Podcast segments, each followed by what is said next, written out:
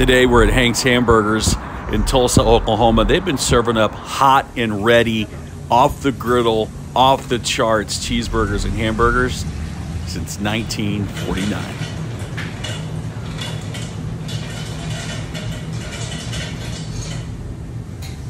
They've played host to thousands and upon thousands, and even some famous folks like Waylon Jennings and Jessi Colter.